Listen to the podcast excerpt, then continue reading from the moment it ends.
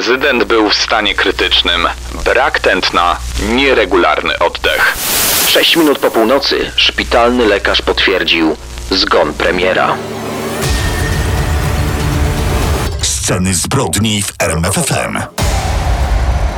Podcasty scen zbrodni pojawiają się w każdy poniedziałek, ale ostatnim y, to był lany poniedziałek. Zrobiliśmy sobie przerwę, no i przez te dwa tygodnie, nie ukrywam, zatęskniliśmy za wami. Daniel Dyk, i Kamil Barnowski, ale powracamy do Was z tematem o naprawdę dużym kalibrze.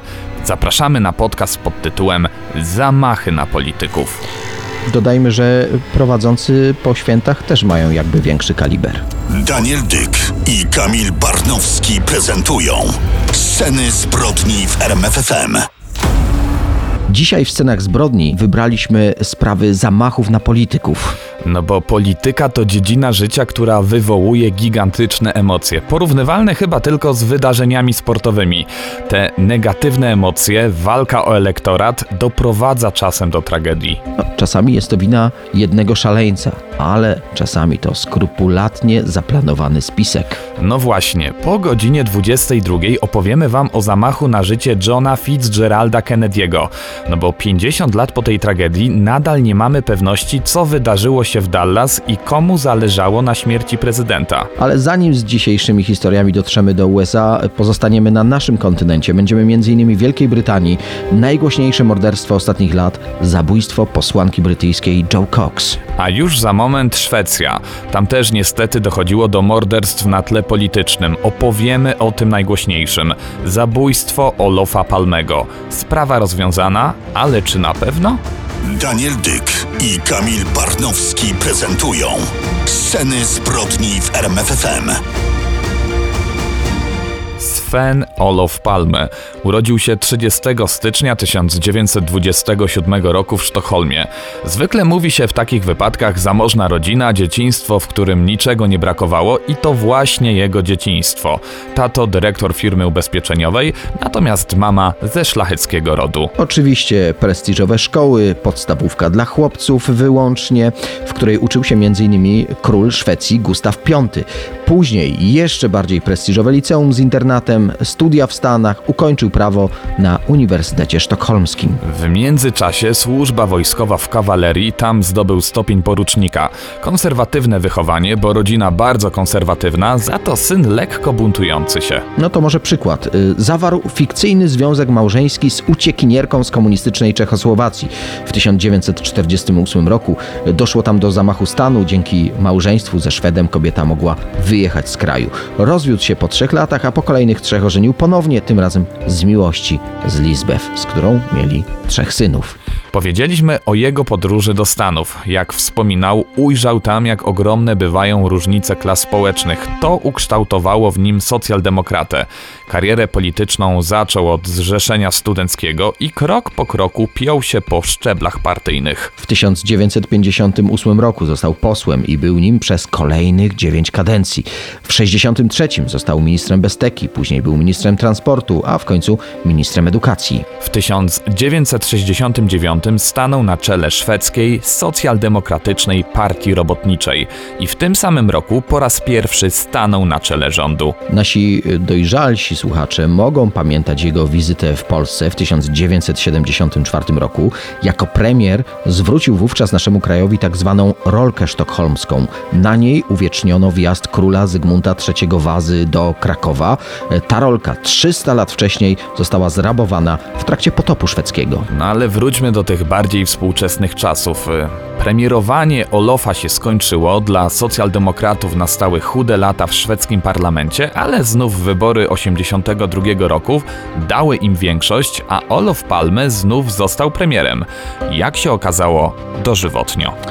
No właśnie, 28 lutego 1986 roku wybrał się wraz z żoną do kina Grand w Sztokholmie. Obejrzeli film Bracia Mozart. Noc była piękna, więc postanowili z Lisbeth wrócić pieszo. Była godzina 23.21. Centrum miasta odesłali wcześniej agentów ochrony. Nie zauważyli, że ktoś szedł za nimi. Gdy zbliżył się do małżeństwa Palme, padły dwa strzały z bardzo bliska. Olof Palme został trafiony w plecy, lekko ranna została jego żona. W pobliżu był szpital, więc pomoc nadeszła bardzo szybko. A jednak 6 minut po północy szpitalny lekarz potwierdził zgon premiera. I tak rozpoczęło się największe śledztwo w historii Szwecji. Podobno akta morderstwa Palmego zajmują w archiwum półki o długości 225 metrów.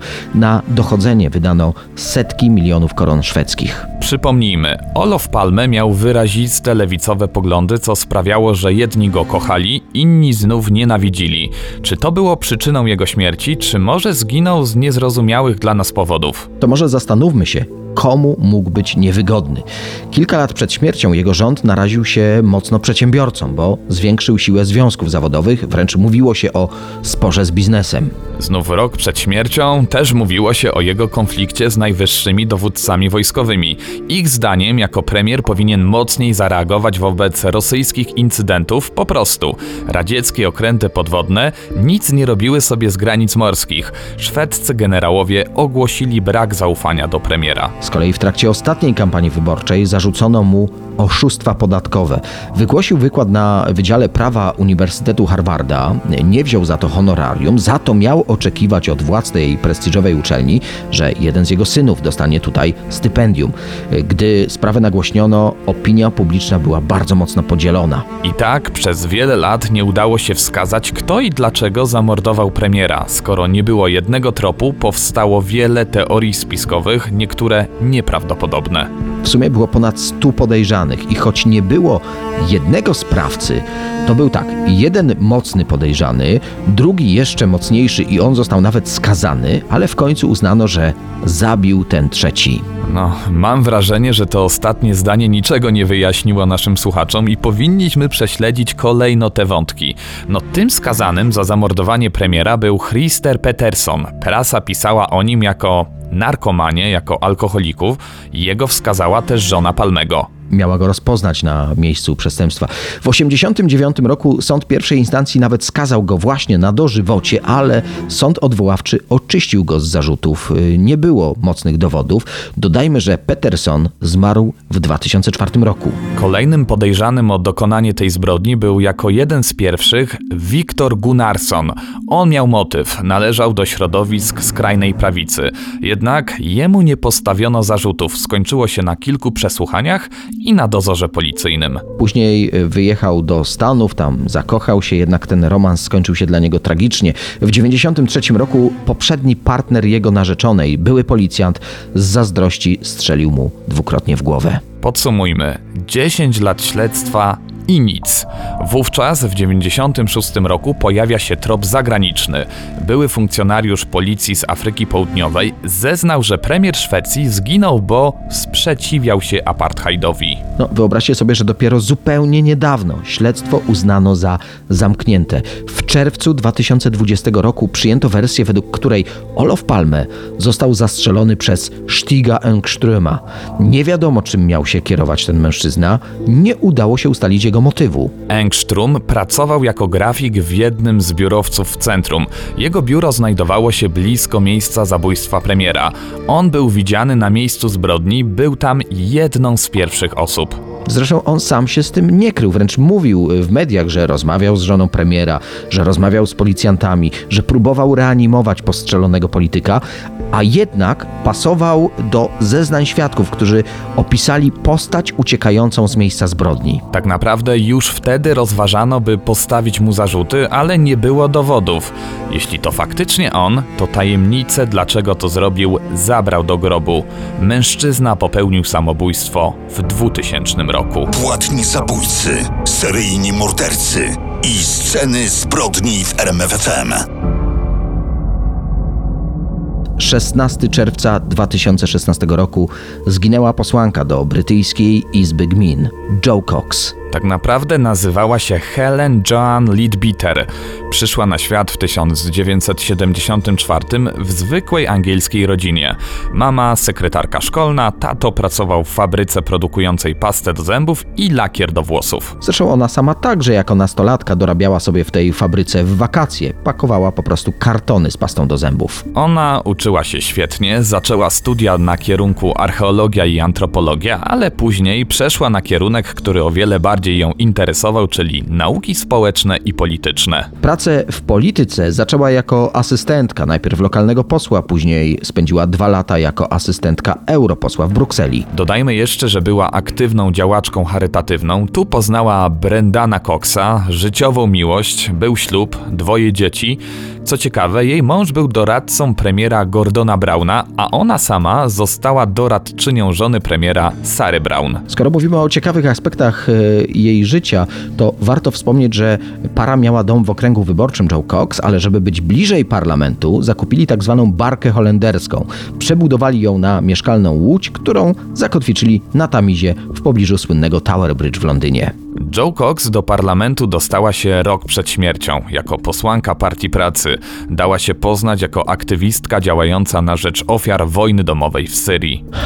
Nie możemy dłużej odwlekać e, tej daty. 16 czerwca 2016 roku. Tego feralnego dnia wybrała się do miejscowości Birstall. Miała spotkanie w miejscowej bibliotece z wyborcami z tutejszego okręgu. Gdy szła ulicą około 13, tuż obok biblioteki nagle padło kilka strzałów. Joe Cox została trafiona trzykrotnie i padła na ziemię.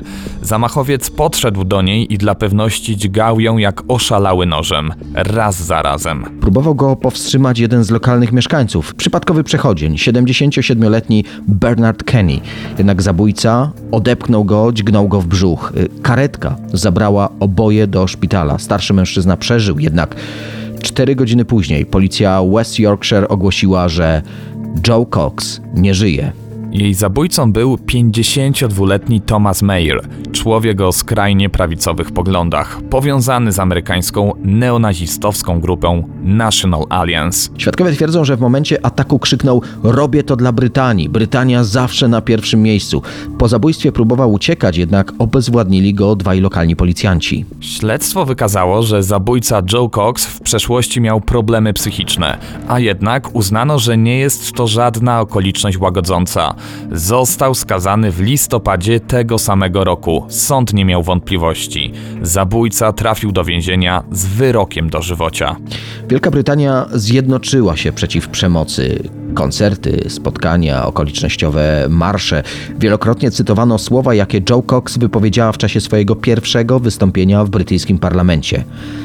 Jesteśmy o wiele bardziej zjednoczeni i mamy o wiele więcej wspólnego niż to, co nas dzieli. Dodajmy, że w rocznicę jej zabójstwa w Izbie Gmin odsłonięto pomnik poświęcony Joe Cox. Pomnik zaprojektowały jej dzieci. Sceny zbrodni w RMFFM. Wejdź do mrocznego świata przestępców. W scenach zbrodni zamachy na polityków i teraz jedna z największych tajemnic w historii. Kto zabił Johna Kennedy'ego? Dokładnie John Fitzgerald Kennedy, 35. prezydent Stanów Zjednoczonych. Prezydentem został m.in. dzięki pierwszej debacie telewizyjnej, w której wypadł lepiej od Richarda Nixona. W czasie swojego zaprzysiężenia wypowiedział pamiętne zdanie. Nie pytaj, co twój kraj może zrobić dla ciebie. Zapytaj, co ty możesz zrobić dla swojego kraju. A piękna Marilyn Monroe zaśpiewała dla niego piosenkę z okazji urodzin. Happy birthday, Mr. President. Happy birthday to you. W skrócie, to jeden z najlepiej ocenianych prezydentów USA w historii. Niestety jego życie przerwał krwawy zamach. Jest rok 1963. John Kennedy myśli już o reelekcji w wyborach, które odbędą się za rok. Aby umocnić swoją pozycję, robi takie małe tournée po stanach położonych na wschodnim wybrzeżu. Ostatecznie pod koniec listopada dotarł do Dallas. Chciał tam powalczyć o elektorat republikanów. Wszystko było zapięte na ten przysłowiowy ostatni guzik. Przyjazd był zaplanowany już kilka miesięcy wcześniej. I tak docieramy do 22 listopada listopada 1963 roku. Para prezydencka przejeżdża ulicami Dallas kabrioletem Lincoln Continental. W samochodzie znajdowało się w sumie sześć osób. Dwóch agentów ochrony, gubernator Teksasu z żoną, John Fitzgerald Kennedy i jego żona Jacqueline. Na poboczach zgromadziły się tłumy entuzjastycznie wiwatujących mieszkańców. Około 12.30 kolumna samochodów przejeżdża obok magazynu z książkami na Rose Avenue. Właśnie wtedy padają strzały. Pierwsza kula trafiła prezydenta w szyję. Kennedy krzyczy: Boże, zostałem trafiony. Drugi pocisk rozrywa jego czaszkę. Ochroniarz rzucił się natychmiast na prezydenta i osłaniał go od kolejnych strzałów. Samochód z rannym przywódcą największego mocarstwa świata od razu pojechał do szpitala.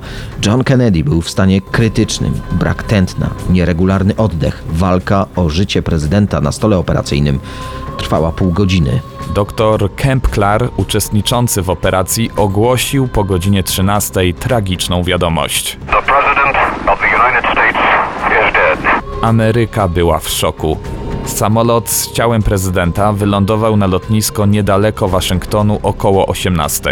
Jeszcze tego samego dnia przeprowadzono sekcję zwłok. Miał, y, zacytujmy, rozległe obrażenia czaszki, skóry i mózgu.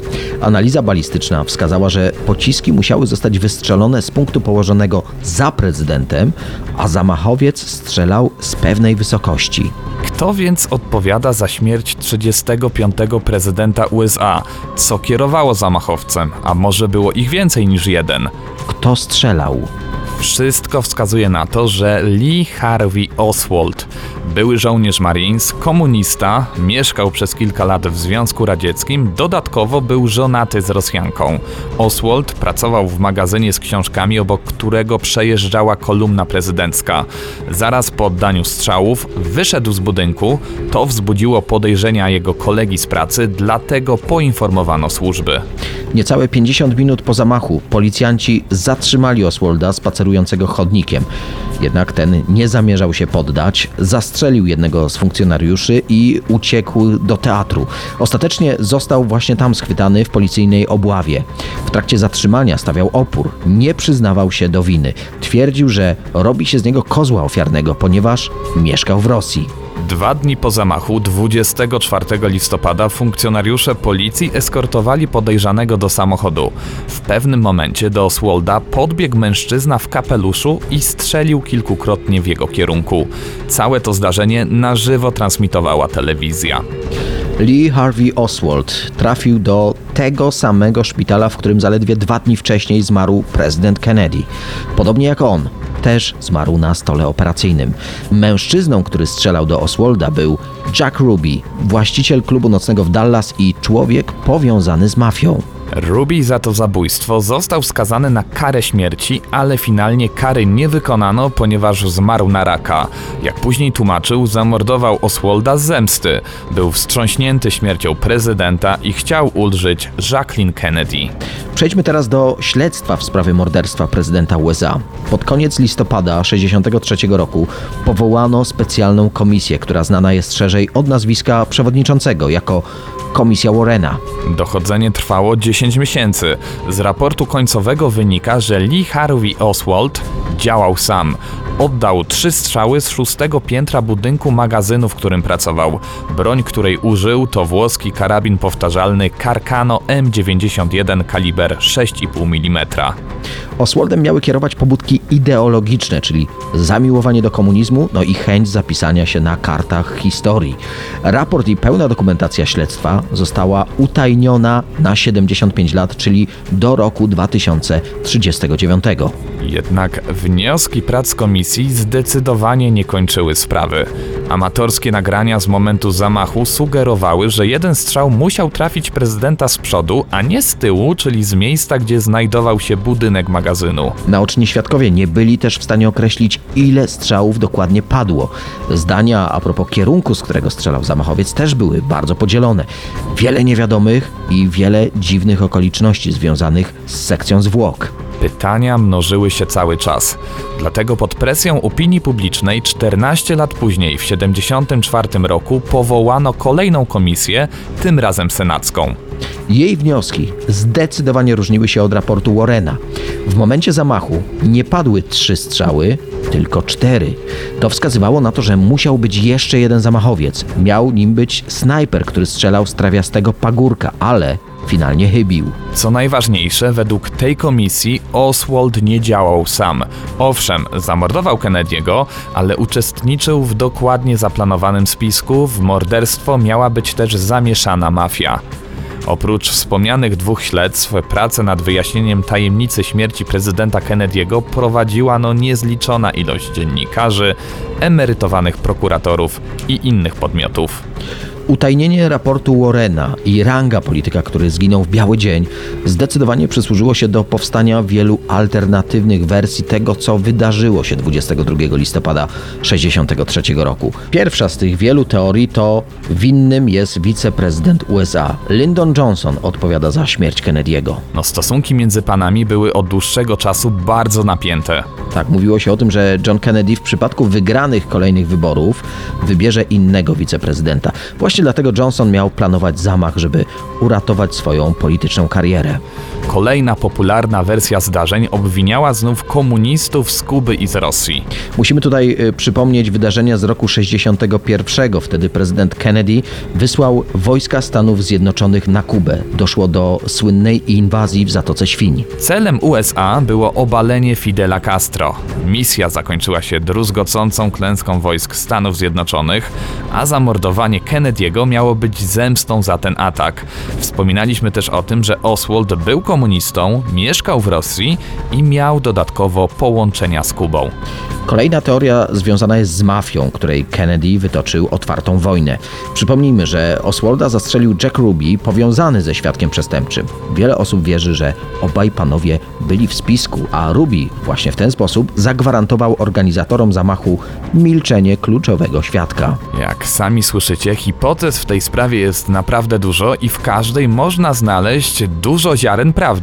Są też teorie zupełnie abstrakcyjne, na przykład wskazujące winę Ku Klux Klan i kosmitów. No, jeszcze wypada dodać do tego zestawienia babuszkę Lady. Tak nazywano kobietę, którą zarejestrowano na jednym z filmów zaraz po zamachu. Tajemnicza pani fotografowała z bliskiej odległości moment śmierci prezydenta. Na tym nie koniec. Gdy wszyscy w histerii uciekali w obawie o swoje życie, babuszka szła spokojnym krokiem. Nigdy nie udało się ustalić tożsamości tej kobiety, a wiele wskazuje na to, że właśnie ona sfotografowała moment, który mógł być kluczowym dowodem w sprawie. Zresztą intrygujących, naprawdę zastanawiających kwestii jest o wiele więcej. Na przykład dlaczego ochrona zgodziła się na przejazd prezydenta kabrioletem, a dokładna trasa przejazdu była opublikowana w gazetach. No, te kwestie na pewno nie przeszkodziły mordercy. Miejmy nadzieję, że raport Komisji Warrena, który zostanie odtajniony w całości w 2039 roku, rozwieje wszelkie wątpliwości w tej sprawie. Nam nie pozostaje nic innego, tylko cierpliwie czekać. Jeśli te dzisiejsze historie podcastowe wywołały u Was jakieś skojarzenia, podzielcie się z nami. Powiedzcie nam, o jakich sprawach kryminalnych chcielibyście, abyśmy opowiedzieli w scenach zbrodni. No a może to właśnie wy macie swoją teorię a propos zamachu na prezydenta Kennedy'ego? Jeśli tak, to napiszcie na naszego Instagrama, na pewno chętnie o tym poczytamy, a następny premierowy podcast Scen Zbrodni już za tydzień. Koniecznie odświeżcie aplikację streamingową już w poniedziałek. No a jeśli chcecie usłyszeć o tych historiach trochę wcześniej niż inni, pamiętajcie, że jesteśmy zawsze najpierw o 21 w każdą niedzielę w radiu RMFFM. Za dziś dziękujemy. Daniel Dyk. I Kamil Barnowski. Sceny zbrodni w RMFFM.